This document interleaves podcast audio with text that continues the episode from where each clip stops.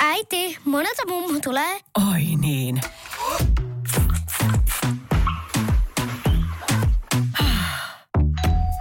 Helpolla puhdasta. Luonnollisesti.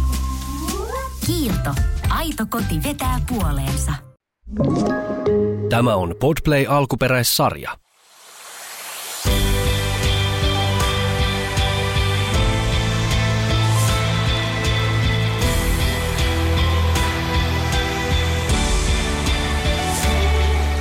Tervetuloa Elämäni Lappi podcastin ääreen. Kausi kaksi käynnistyy nyt ja tämä tulee olemaan hieman henkilökohtaisempi ja vähän syvempi. Osa jaksoista tullaan myös nauhoittamaan Lapissa Ylläsjärvellä. Kyllä, järvellä kelluvassa iklussa. Tänään vieraana mulla on Peku Nieminen, mies, joka tunnetaan monesta eri asiasta. Tänään kuitenkin puhutaan syvällisiä ja toivottavasti juuri sinä saat tästä puhtia ja inspiraatioa arkeen. Moi. Moi. Miksi mä en päässyt sinne ikluun nauhoittaa? No ehdottomasti pääset, mutta sun pitää tulla vaan Lappiin. Mä voin ottaa kakkosjakso siellä. Sopii. Se on siis aivan äh, huikea tämmöinen, mikä mulla löytyy pihapiiristä ja se on sertifikoitu veneeksi. Sillä pystyy siis kesällä lillumaan järvellä ja sitten talvella siellä on pilkkireikä, että sä voit pilkkiä vaikka sängyltä ja se on tosi kiva. Olen käynyt siellä. Ah, totta. Kyllä, sehän on ihan mieletön, mieletön paikka. Aluksi kerro, kuka sä oot ja mitä sä teet.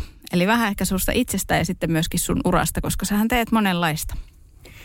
Joo, mulla on oikeastaan tota, mun elämä äh, on koostunut kolmesta tällaisesta alueesta, missä mä oon, oon niin tehnyt töitä. Yksi on media, että mä oon tehnyt monenlaisia mediahommia. Mä oon ollut radiossa musiikkipäällikkönä ja perustanut medioita, erilaisia yhteisöitä, verkkomedioita – sitten mä oon ö, tehnyt musiikin parissa, musiikkibisneksessä kaikkein niin kuin pisimmän päivätyön suomalaisten huippuartistien matkassa. Matkassa on ollut tuolta 90-luvulta saakka ja heidän, heidän uriaan ollut edistämässä. Ja sitten kolmantena mulla on vahvana alueena hyvinvointi, että mä oon perustanut hidasta elämää hyvinvointi median ja nämä hyvinvointikysymykset on mulla semmoisia sydämen asioita, jotka liittyy mun semmoiseen omaan, omaan missioon. Että oikeastaan näitä kolmea teemaa mä oon tässä, tässä niin kuin pyörittely. Ja tosi paljon tullut tehtyä kaikenlaista, että niin kuin, äh, 50 ikävuoteen mahtuu jo monenlaista metkua, missä on ollut mukana.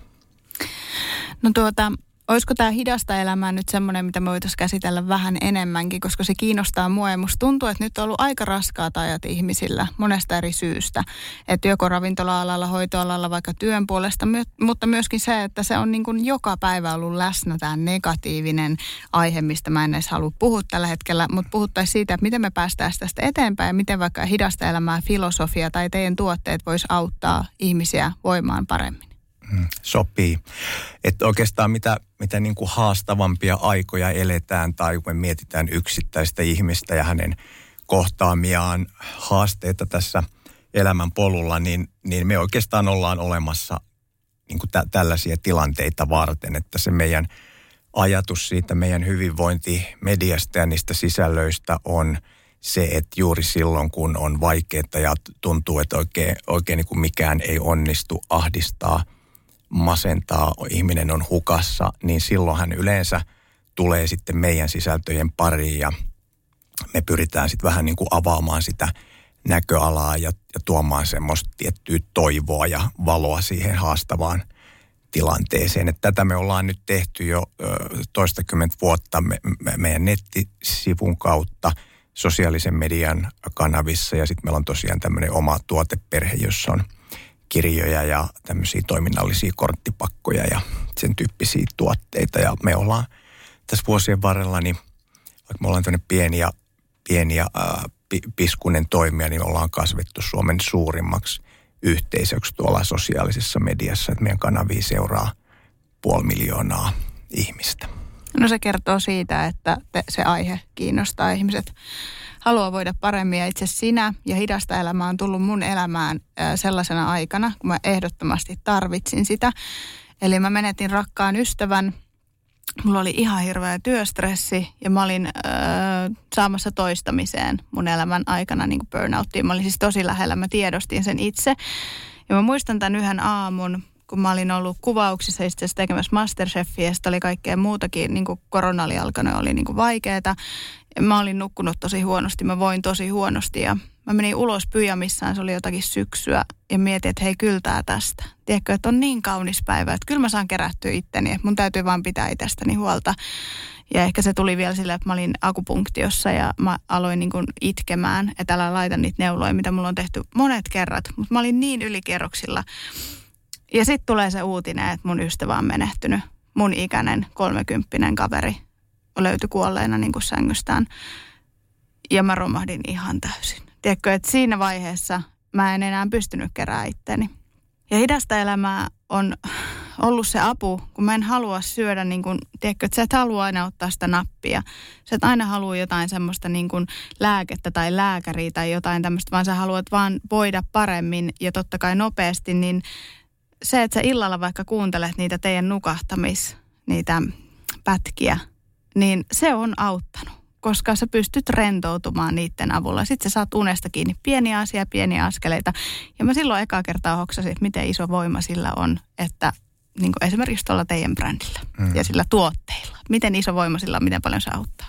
Tuo on tosi tärkeää kuulla ja toi mitä sä sanoit on just se, mitä varten me ollaan aikoinaan lähetty tätä tekemään ja, ja näitä tarinoita me paljon kuullaan ja ne on myöskin meille sellaisia, josta me saadaan syy taas jaksaa jatkaa tätä, tätä tekemistä. Että tosi, tosi hienoa kuulla ja jotenkin noissa, noissa tollasissa niin kuin aika äärimmäisissä hetkissä, missä ihminen on ja nekin kuuluu tähän ihmisyyteen, että välillä sulla elämässä tulee semmoinen kulminaatiopiste, jossa tapahtuu ihan liikaa.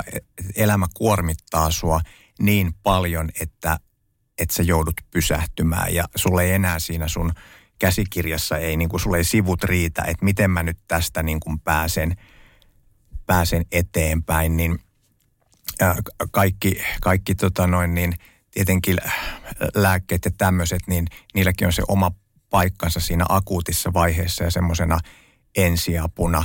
Mutta sitten jotta sä ikään kuin pääset taas takaisin siihen elämään ja lähdet niin kuin käynnistää sitä semmoista elämän virtaa, jotta – se elämä alkaa tuntua semmoiselta elämisen arvoselta, niin, niin äh, siinä sä tarvit just tämmöisiä henkisiä työkaluja, mikä on niin kuin se meidän paikka tässä kokonaisuudessa, että me just niin kuin opastetaan vaikka meditaation pari erilaisiin ää, äh, hengitysharjoituksiin ja tämmöisiin henkisiin harjoituksiin ja toisaalta annetaan tietoa, annetaan myöskin semmoisia työkaluja, mutta mikä meille on ominaista, niin me kaikki tekijät ja tämä meidän porukka, jotka kirjoittaa meidän kirjoja ja, ja tota noin, tekee näitä some-sisältöjä, niin me tosi paljon laitetaan itseämme peliin myöskin niin kuin ihmisenä, että siihen meidän niin kuin filosofian kuuluu se, että, että me ei olla niin semmoisia kliinisiä asiantuntijoita, jotka pelkästään neuvoo ja jakaa jotain tämmöistä niin kuin tutkimusdataa, vaan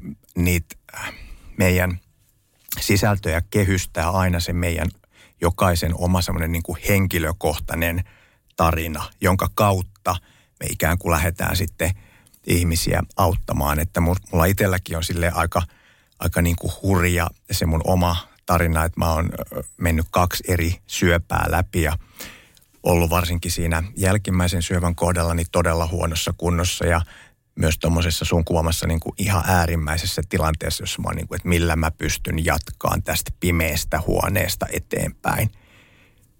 Ja sit vaan siinä niin kuin kaikkein pimemmälläkin hetkellä, niin, niin mä kytkeydyn semmoiseen niin kuin tiettyyn sisäiseen voimaan ja napsautan valot päälle ja alan kattelee ympärilleni ja otan yhteyden tunteisiin ja hyväksyn sen, että ne tunteet voi olla tosi synkkiäkin. Että mä niin kuin tunne kerrallaan mä alan käydä läpi sitä, mitä mussa tapahtuu ja ää, mä oon itse harjoitellut semmoista, semmoista niin kuin tunteiden hyväksymistä.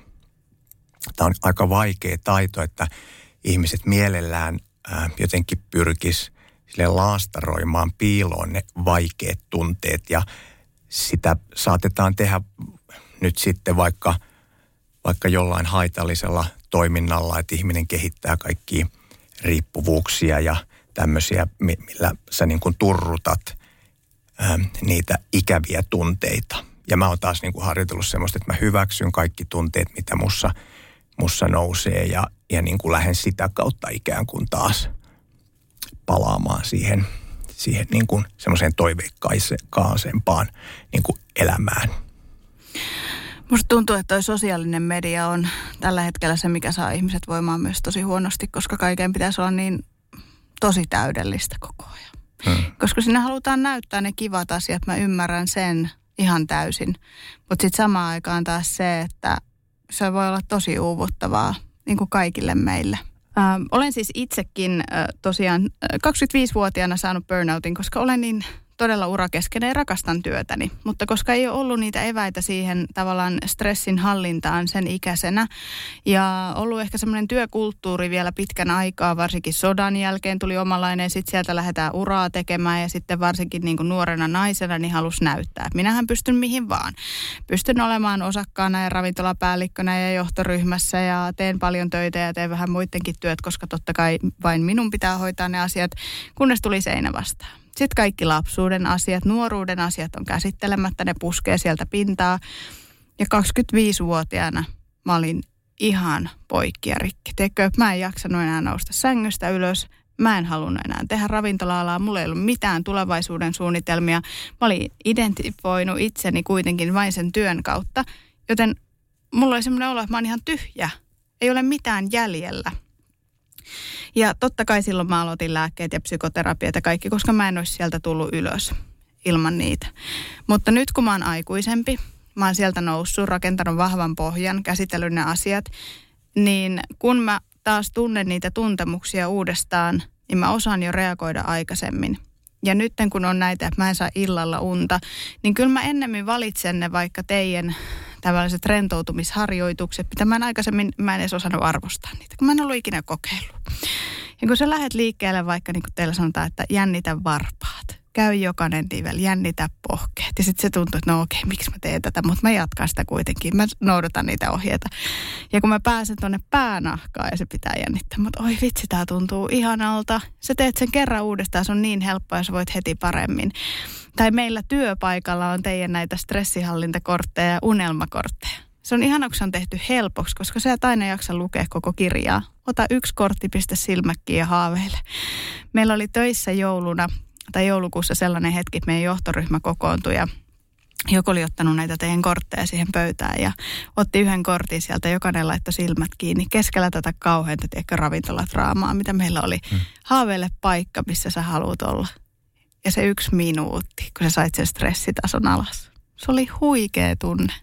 Ajattele, mikä voima, voima tuollaisella niin kuin mielen kautta tapahtuvalla harjoittamisella on. Ja sä tosi hyvin kuvasit just sitä, sitä niin kuin noiden meidänkin juttujen ideaa, että monesti ne ankkuroidaan semmoiseen äh, niin kuin visuaaliseen kuvaan, jonka sä synnytät – päässäsi ja se ikään kuin auttaa sua irrottautuu siitä kauheasta hälinästä, missä me ollaan, ollaan koko ajan. Ja sitten pikkuhiljaa niin kuin sen, sen semmoisen voimauttavan kuvan kautta, niin sulla alkaa mieli rauhoittumaan. Ja sehän on niin kuin meditaation ajatus, että sä pikkuhiljaa niin kuin tyhjennät kaiken sen hälyn sisältäsi. Ja sen vaikutukset on meille moninaiset, että se vaikuttaa suotusasti – hormonitoimintaan, meidän niin kuin mielihyvä hormonit alkaa käynnistymään, sen seurauksena meidän uni paranee, meidän niin kuin keho alkaa rentoutumaan, kaikki, kaikki krampit ja jännitteet kehosta alkaa pikkuhiljaa sulamaan. Se säännöllinen meditointi alkaa vaikuttaa meidän ihmissuhteisiin harmonisoivasti sen takia, että kun meidän mieli – on semmoisessa rauhallisessa tilassa, niin me ei olla enää niin reaktiivisia. Kun me kohdataan jotakin, mikä meitä ehkä vähän ärsyttää ja näin, niin me ollaan rauhallisempia siinä tilanteessa. Me voidaan vaan niin tutkia, että okei, että nyt tässä tilanteessa mus nousee tämmöinen tietty tunne. Mutta toisin kuin aikaisemmin, niin se ei enää vie meitä mennessään. Vaan niin kuin jotenkin siihen alkaa ympärille tulla semmoista rauhaa siihen sun semmoiseen niin henkilökohtaiseen auraan, mikä sua, sua ympäröi. No sitten on myöskin esimerkiksi painonhallinta. Siellähän on niin kuin, suuri tavallaan osuus siitä hyvinvoinnista, miten sun mieli voi, miten sä nukut, niin myöskin siihen painonhallintaan, koska vaikka sä kuinka treenaat, vaikka sä kuinka yrität syödä, mutta jos sä nukut huonosti ja sä voit huonosti, niin se vaikuttaa just siihen hormonitoimintaan ja sitten se vaikuttaa siihen painonnousuun. Eikö niin? Mä itse äh, tykkään äh, niin luetella näitä tämmöisiä hyvän elämän kulmakiviä, niin yksi on just tämä ravinto, että mitä, mitä me suuhumme laitetaan ja mikä sitä niin kuin pohjimmiltaan ohjaa sitä valintaa, että mitä me niin kuin valitaan siihen lautaselle tai mitä me tilataan ravintolassa tai mitä me kaupassa valitaan siihen ostoskoriin. Sitten tosi tärkeä asia on just tämä meidän suhde meidän omaan kehoon, että miten me sitä kehoa käytetään ja käytetäänkö me sitä riittävästi – myöskin niin, että me ei niin kuin ulosmitata sitä kehon voimavaraa rääkkäämällä sitä liikaa. Ja tästä me tullaan palautumiseen, joka on myöskin hyvin tärkeä osa sitä semmoista kokonaisvaltaista hyvinvointia. Ja osana sitä palautumista on myöskin se niin kuin unen vaaliminen. Että mä ajattelen, että se uni on meille ihan kaikkein tärkein juttu. Että me jotenkin kunnioitettaisiin sitä hetkeä, kun me mennään illalla nukkumaan ja tehdään kaikkemme, että se uni on mahdollisimman syvää ja tankkaavaa ja näiden lisäksi sitten vielä pari tosi tärkeitä juttua, niin on äh, ihmissuhteet, eli millaisia ihmisiä pääsääntöisesti siinä meidän lähellä on meidän, meidän elinpiirissä. Sitten meidän suhde luontoon, mistä me kohta voidaan mennä, mennä niin kuin Lappiin ja sen merkitykseen ja mahdollisuuksiin, niin se, miten me nähdään itsemme osana sitä hienoa luontokokonaisuutta, niin se on ihan mielettömän tärkeää. Ja sitten vielä kuudentena asiana, niin mä aina, aina puhun tästä niin kuin missiosta, että jotenkin ihmisellä olisi joku semmoinen punainen lanka, jota sä seuraat koko elämässä. Että joku semmoinen niin kuin tehtävä, jonka sä koet tärkeäksi osaksi sitä sun ihmisyyttä. Niin, niin että jokainen vähän niin kuin miettisi, että mikä se omalla kohdallaan on. Et monesti voi jopa olla niin, että sulla on melkein nämä kaikki muut osa-alueet ihan loistavassa kunnossa, mutta sä et ole vielä yhteydessä siihen sun omaan tehtävään, joka on sulle kaikkein tärkeintä tässä elämässä. Ja sitten saattaa olla, että sä vähän koet, että mä nyt kuitenkin sitten ajelehdin vähän niin kuin duunista toiseen ja mikään ei oikein sitten kuitenkaan anna semmoista lopullista kiitosta ja tunnetta siitä, että hei, että tämä mun elämä on, on tärkeä ja mä elän sitä just sillä lailla, kun mä haluan elää. Että nämä kuusi asiaa, kun me jokainen muistettaisiin, niin si- siitä niin kuin syntyy semmoinen aika simppeli resepti hyvälle elämälle. Se on juurikin näin. Valitettavaa on se, että aika usein pitää tapahtua jotain hirveän mullistavaa ennen kuin me sisäistetään nämä asiat ja ennen kuin me oikeasti halutaan elää se elämä sillä, me voidaan mahdollisimman hyvin. Ja mä toivon, että nyt tällä hetkellä se ihminen, joka siellä kuuntelet tätä tai kun sinä kuuntelet, niin jos sulla on yhtään semmoinen olo, että sulla ei ole kaikki hyvin, niin ota hetki ja mieti, että miksei ole ja kaikki kännykät ja, ja kaikki häiriötekijät, mitä meidän elämässä on nykyään niin paljon, musta tuntuu, että me ei senkään takia pysty oikein keskittymään, niin ota se hetki, että laita kaikki pois.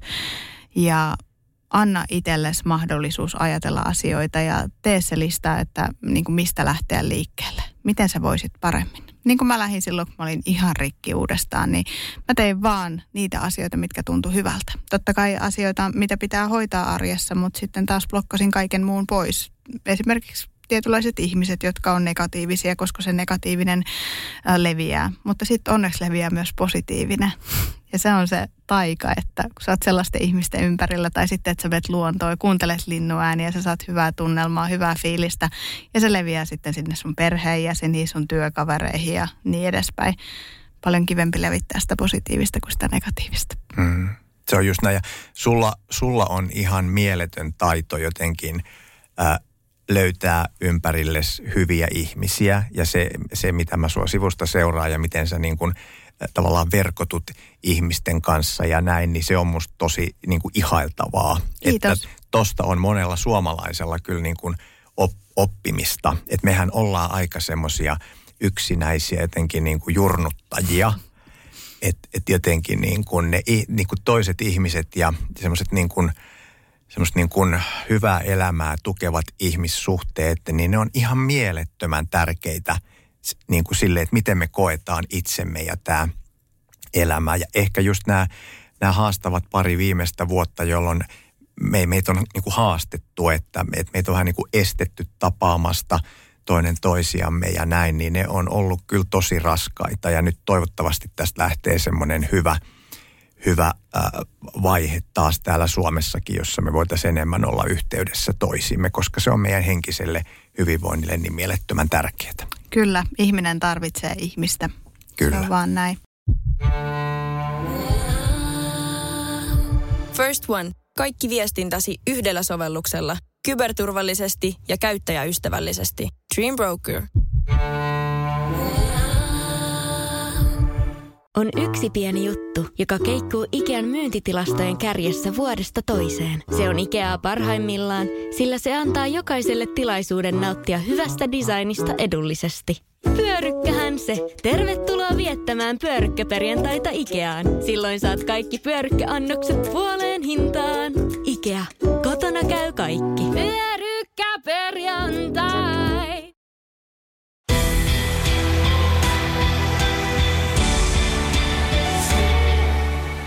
Mä oon oppinut joskus semmoiset, että asiat pitää sanoa ääneen. Kun mä en yhtään tykkää siitä sanonnasta, että pessimisti ei pety. Mä vihaan sitä. Jos sä kerran tiedät, että sä epäonnistut, niin miksi et sä tee jotain toisia, jotta sä onnistuisit. Ja kun mä oon sanonut nyt asioita ääneen, esimerkiksi mä oon tullut tänne Helsinkiin, ja se on hyvä sosiaalisessa mediassa, että jos sä, sä voit sielläkin niin sanoa asioita ääneen, sen vaan kuulee paljon enemmän niin moni muu ihminen kuin pelkästään sun kaveri tai perheenjäsen. Mä tulin Helsinkiin ja eilisen päivän podcasti peruuntui, koska vieras oli kipeä. Eikä sille voi mitään. Mutta mä sanoin tämänkin asian ääneen ja yhtäkkiä mulla onkin kolme muuta palaveria täysin tuntemattomia ihmisten kanssa, kun ne on laittanut mulle viestiä. Mä saan hirveästi energiaa, plus että siinä on myöskin äh, sijoitusmahdollisuus tulevaisuudelle. Eli tämä yksi ihminen olikin sellainen, jolla oli sitten perheessä sijoitusyhtiö ja mulla on tämä Inari-hanke. Jos mä en olisi sanonut ääneen näitä asioita, mä en olisi tavannut tätä ihmistä. Jos mä en olisi sanonut ääneen tästä projektista, hän ei olisi tiennyt tästä. No sitten Henri Aleen, jota mä oon ihannoinut niin kuin aina alalla kova tekijä, superpositiivinen ihminen, niin laittoi mulle viesti, että hei, että mä oon misaamassa kello 11 eteenpäin, että tuu käymään kahvilla. Mä oon tänä aamuna tavannut Henri Aleni, joka on mun idoli ravintola-alalla, koska mä oon sanonut asioita ääneen. Meillä oli aivan huikea keskustelu. Mieletöntä. Ja sitten sun kanssa sä oot laittanut mulle viestiä, eikö niin näistä hidasta elämää ja sä oot tullut Auroralle syömään Joo. ja me ollaan syöty dinneri. Sen kautta tehty muitakin kuvioita sitten yhdessä, vaan sen takia, että sä sanot asioita ääneen. Joo, kyllä. Ja silloin, kun me ekan kerran tavattiin siellä yhden TV-ohjelman kuvauksissa, niin se oli jotenkin tosi makea, miten siinä tuli heti semmoinen, semmoinen niin kuin fiilis, että onpa kiinnostava tyyppi ja heti mäkin rupean niin kuin kehittää, että mitähän kaikkea voisi tehdä yhdessä, yhdessä ton kanssa. Että sitä vaan sitten niin kuin sä aistit aina tietyistä ihmisistä, että niillä on semmoinen hirveän positiivinen, semmoinen uutta luova energia, että mä jotenkin itse on halunnut vaalia itsessäni semmoista tiettyä niin kuin sisäistä lapsen mieltä, että vitsi miten siistii tutkia kaikki, mitä elämä voikaan tarjota. Et eikä niin kuin, että mä nyt olen valinnut tämän yhden asian ja mä nyt vaan teen tätä ja en mä nyt oikein jaksa näitä, näitä niin kuin muita juttuja edes lähteä niin kuin maistelemaankaan, niin se on jotenkin musta kans ollut semmoinen niin itselle tärkeä, tärkeä juttu, että jaksaa olla niin kuin tosi utelias kaikkia makeita tyyppejä kohtaan ja kaikki niin kuin, niin kuin mä sussakin just äh, ihailen niin kuin sitä semmoista innovatiivisuutta, miten sä aina koko ajan näet sinne eteenpäin, että mitä kaikkia mahdollisuuksia tuolla on ja mitä sitä voisi seuraavaksi luoda, niin se on tosi inspiroivaa. Kiitos. Ja kiitos, kun vastaat aina puhelimeen, kun soitan, koska tuota, sä oot nimenomaan avoin. Ja sä oot valmis kuulemaan, että mitä mulla on vaikka asiaa. Seuraavaksi sitten taas äh, se voi olla myöskin tosi uuvuttavaa. Että kyllä varmaan on päiviä, kun haluaisi vaan, tiedätkö, että haluaisi vaan olla, mutta sä et siltikään niin kuin ikinä ole antanut, tai siis sä oot aina antanut mulle mahdollisuuden kertoa, että mikä ajatus ja mikä fiilis, ja sä oot myöskin auttanut mua tosi paljon, mikä on ihan hirveän harvinaista, ja mulla on välillä ollut jopa syyllinen olo, kun tuota, musta tuntuu, että mä oon niin kuin oikeasti soittanut sulle nyt aika monta kertaa, ja on semmoinen projekti, mistä me ei voida vielä puhua, että otetaan toinen jakso sitten myöhemmin, missä puhutaan tästä työasioista, mitä ollaan kehitelty, mutta haluan kiittää sinua nyt tässä vielä kerran. Kiitoksia ja, ja kunnia on ollut kokonaan mun puolella, että kyllä mä, kyllä mä näen sen tärkeänä myöskin, että mä autan aina, kun mä pystyn muita ihmisiä, että mä jotenkin yritän päästä päästä niin kuin eroon semmoisesta tälle ajalle tyypillisestä semmoisesta niin kuin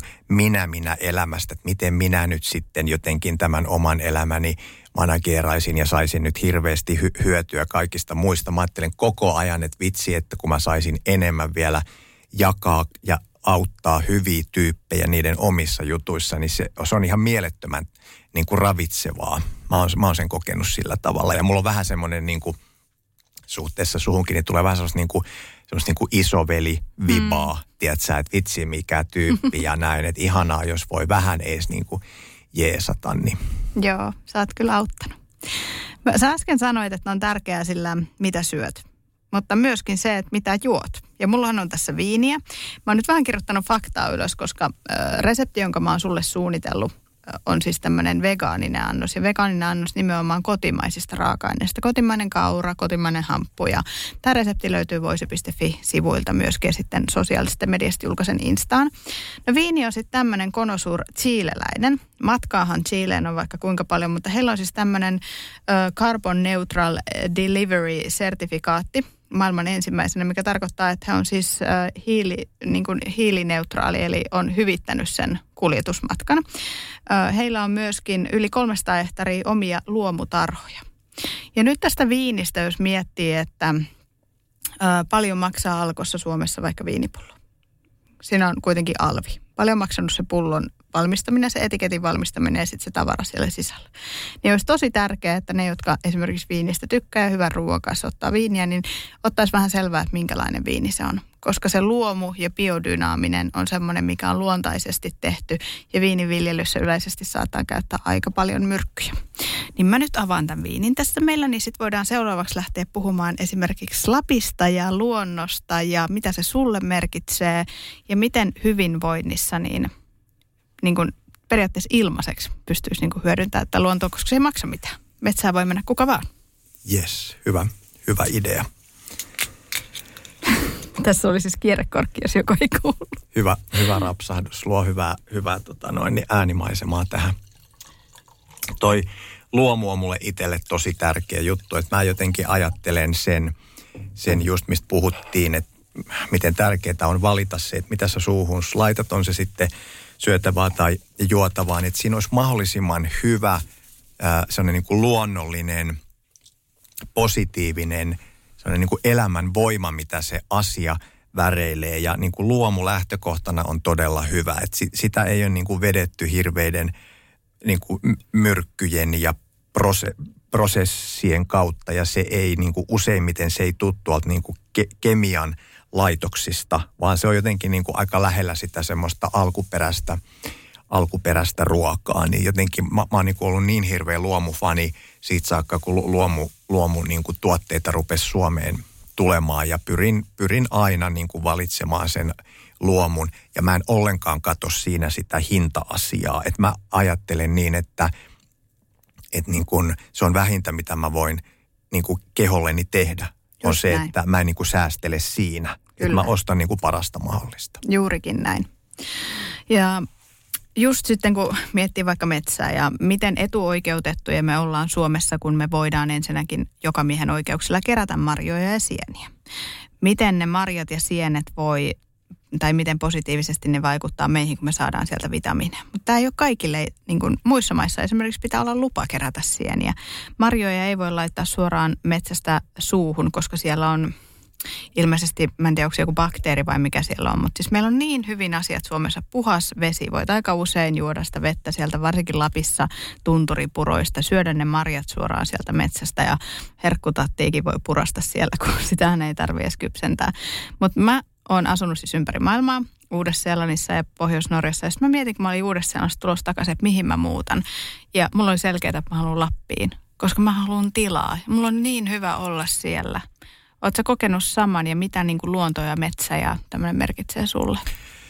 Olen kokenut saman ja merkitsee todella paljon. Ehkä jos mun pitäisi äh, tässä kohtaa elämääni nimetä asia, joka mulle on kaikkein tärkein, niin se on luonto – ja mun suhde luontoon.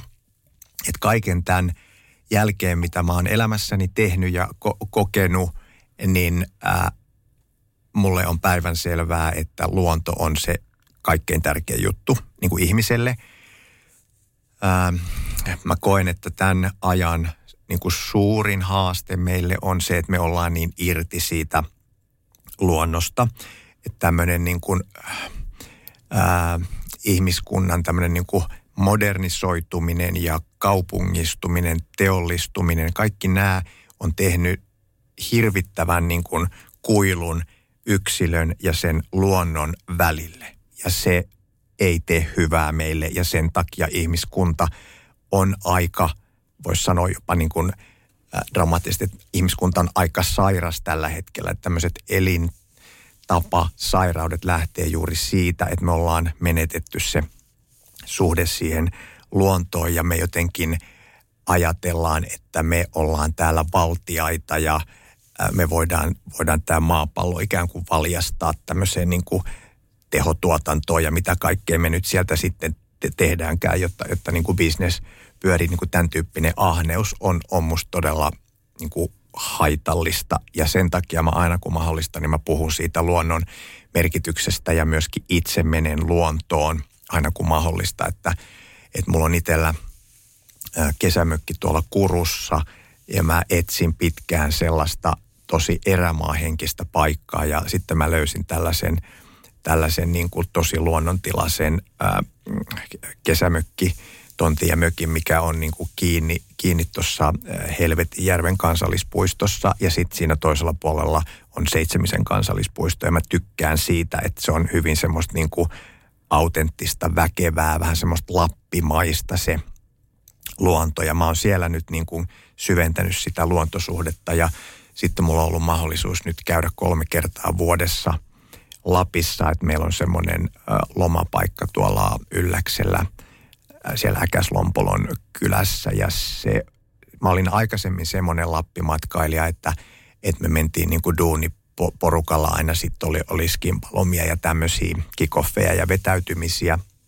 Mutta nyt sitten kun mä oon päässyt useammin sinne ja tähän ei liity semmoista niin kuin, tavallaan se niin kuin, äh, viihteellinen rentoutuminen ei ole siinä keskiössä, vaan sä voit ihan rauhassa aina miettiä, että okei, nyt on tämmöinen vuoden aika, mitäs kaikkea mä voin tehdä, niin se on ollut ihan mielettömän siistiä just nähdä ne kaikki vuoden ajat ja silleen niin kuin jotenkin mennä niihin Lapin semmoisiin niin yksityiskohtiin, että okei, nyt tällä viikolla me tutustutaan tähän tunturiin ja että miten, että miten tämä tunturi eroaa nyt muista tuntureista ja millaisia reittejä sieltä löytyy ja millaisia maisemia sieltä avautuu ja näin. Ja se on ollut ihan mielettömän hienoa olla siellä.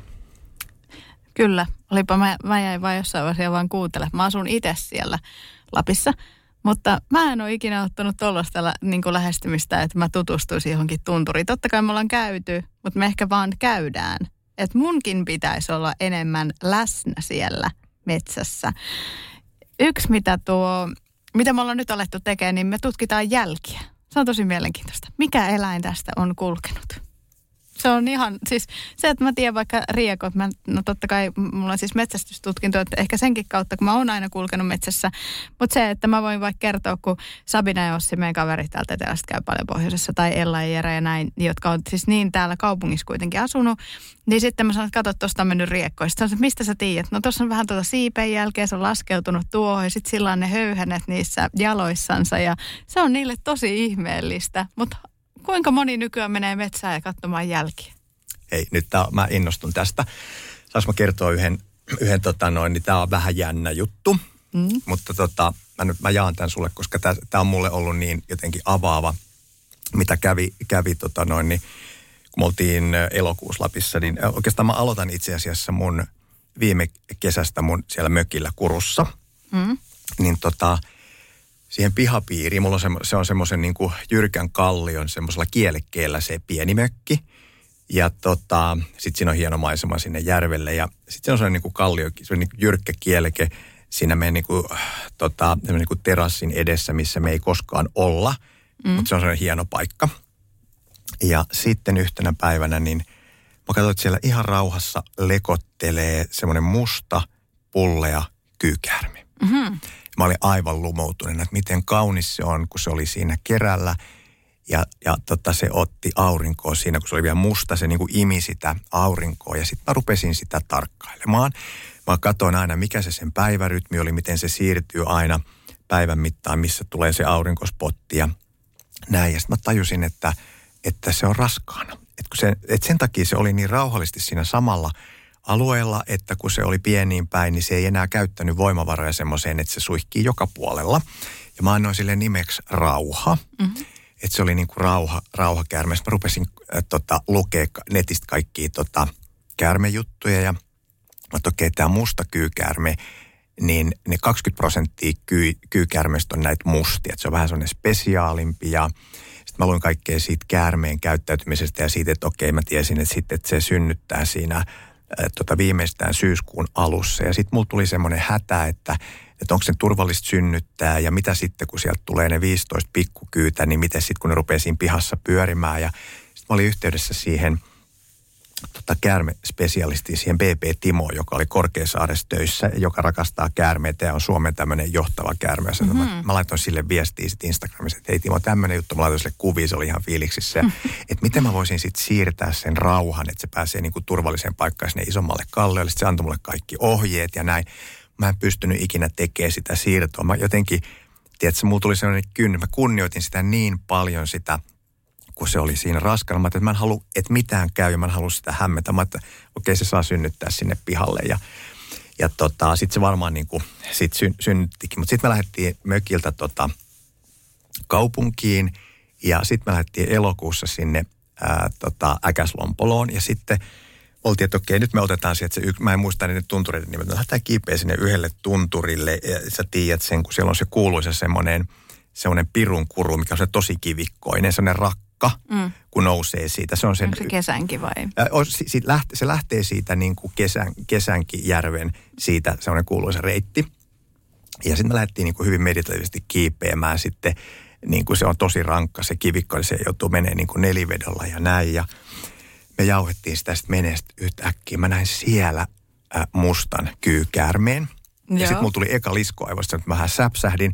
Ja sitten tuli, tää, tuli just sellainen niin kuin rauha, että ei vitsi, että mähän tunnen tämän mustan kyykäärmeen, että se ei halua mulle mitään pahaa, että se on ollut täällä ennen mua ja miten ihanaa, että täällä on näitä. Ja me nähtiin niin kuin kolme mustaa kyytä sitten sillä, sillä reissulla ja ne oli meille jo niin kuin tuttuja, mutta että miten, miten siistiä olla osa tätä hienoa kokonaisuutta, että vitsi miten nämä käärmeetkin kuuluu tänne ja miten mä voin ihmisenä kunnioittaa sitä käärmettä, vaikka se on meille vähän niin kuin pelottava asia, mutta silloin se oma paikkansa tässä kokonaisuudessa ja miten mä todellakaan en ihmisenä niin kuin kohdista mitään vihaa käärmettä kohtaan tai, tai sutta kohtaan tai tällaista, mistä nyt on paljon puhuttu, että miten noi kohtaamiset eläinten kanssakin on meille semmoisia henkisiä harjoituksia, että miten me ei tultaisi niin kuin semmoisena vallankäyttäjänä, että mä tuhoan luonnosta kaikki, mitkä mua vähän pelottaa ja mitkä on vähän outoa, vaan miten siistiä, että me voidaan yhdessä jotenkin olla ja kokea tätä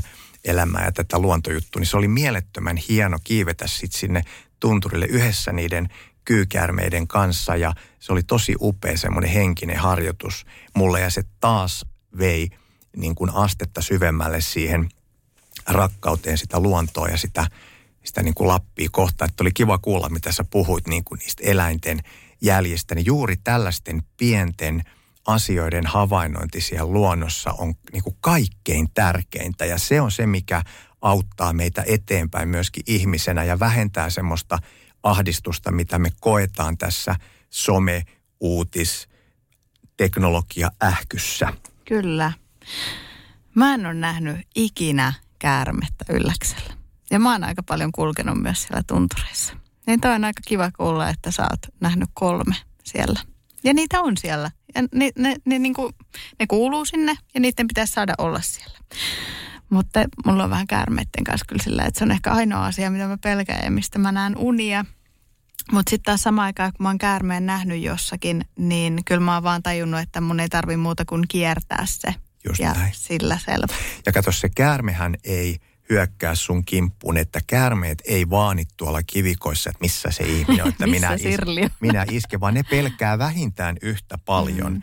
meitä. Mutta kun me ollaan siinä rauhassa eikä lähetä tallomaan ja huutamaan ja heilumaan, niin, niin se käärme on ihan rauhassa ja sitten se jatkaa, jatkaa niitä omia touhujaan. Siinä niin kuin tavallaan tämän tyyppisen tämmöisen niin kuin vuorovaikutuksen niin kuin ymmärtäminen on musta todella siistiä. Ja toi on ihan luonnollista, että – sä pelkäät, koska mullakin se, kun mä siellä ylläksellä ää, ää, tota, mä pelästyin ennen kuin mä edes näin sitä käärmettä. Että mun aivoissa niin kuin ne kivikautiset liskoaivot antoi sen hälytyssignaali jo ennen kuin mun mieli tajusi, että siinähän on käärme.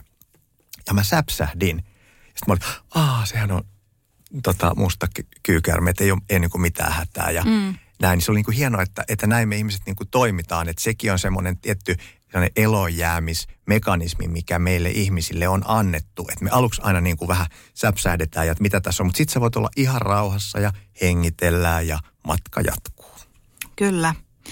Ja jos me pysähdyttäisiin katsomaan, niin itse asiassa eläimiä on myös kaupungissa joka paikassa. On lintuja ja oravia ja sitten menee hiiriä jossain. Mutta jotenkin sitä ei vaan enää keskity mihinkään muuhun kuin siihen omaan kiireeseen, omaan nälkään, omaan niin kuin ahdistukseen, mitä ikinä onkaan. Ja vielä niin kuin mä sanon, nämä on negatiivisia asioita. Että jos vaan jotenkin saisi käännettyä sen, että välillä pysähtyy ja että onpa ihanaa. Kylläpä tuntuu hyvältä, pistää sen merkille ja jotenkin keskittyisi ehkä paremmin siihen omaan hyvinvointiin ja sitten siihen ympäröivään luontoon. Tästä olisi ihana jutella vaikka kuinka pitkään. Ja nyt kun te olette päässyt Pekua kuuntelemaan niin hänen viisauksiaan, niin sullahan on tosiaan sä luet näitä itse näitä kirjoja, eikä vaan, onko sullakin oma podcasti? Ää, joo, me tehtiin tota noin, niin viime syksynä semmoinen kymmenosainen podcasti mun yrittäjäkumppani Sanna Wikströmin kanssa – joka löytyy tuolta Storytel-palvelusta ja siellä me haastateltiin sitten mielenkiintoisia, mielenkiintoisia henkilöitä. Sen, sen nimi oli Valonpisaroita ja siinä oli vähän saman, samantyyppinen idea, että me käytiin näiden ihmisten sitä omaa tarinaa ja semmoisia niin kasvuhetkiä siinä läpi, niin oli tosi kiva tehdä. Niin Sieltä siinä. pääsee kuuntelemaan sitten Kyllä. sun ääntä ja sun juttuja vielä lisääkin. Mä toivotan sut oikein lämpimästi tervetulleeksi uudestaan Lappiin sinne Ikluun nauhoittamaan vaikka seuraavaa jaksoa.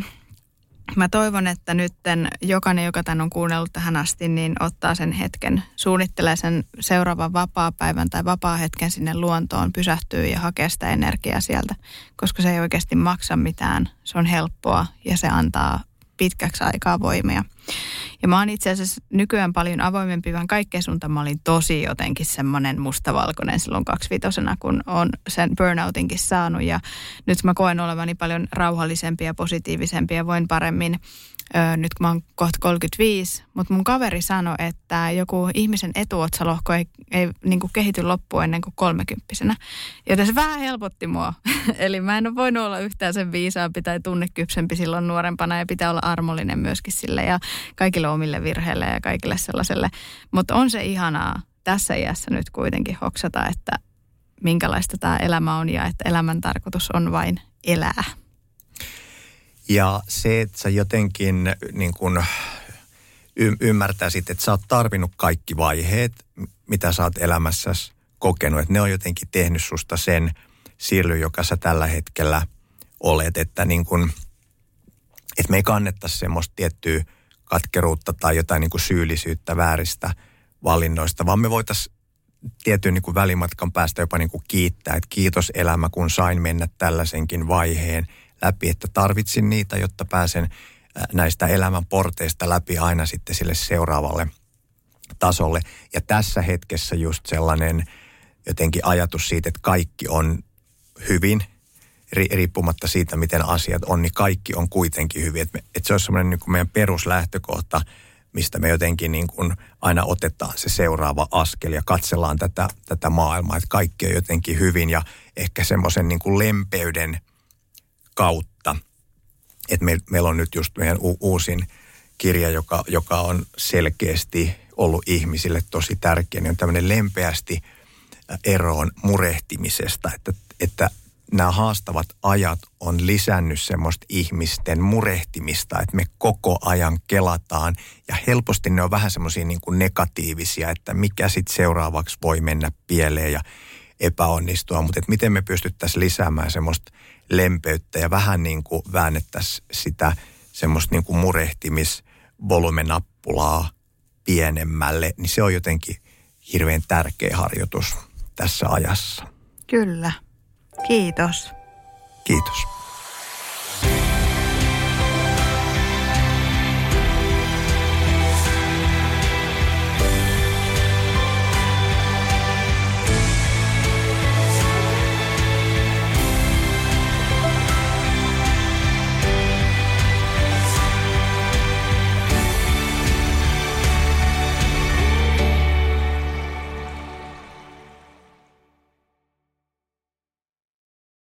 On yksi pieni juttu, joka keikkuu Ikean myyntitilastojen kärjessä vuodesta toiseen. Se on Ikeaa parhaimmillaan, sillä se antaa jokaiselle tilaisuuden nauttia hyvästä designista edullisesti.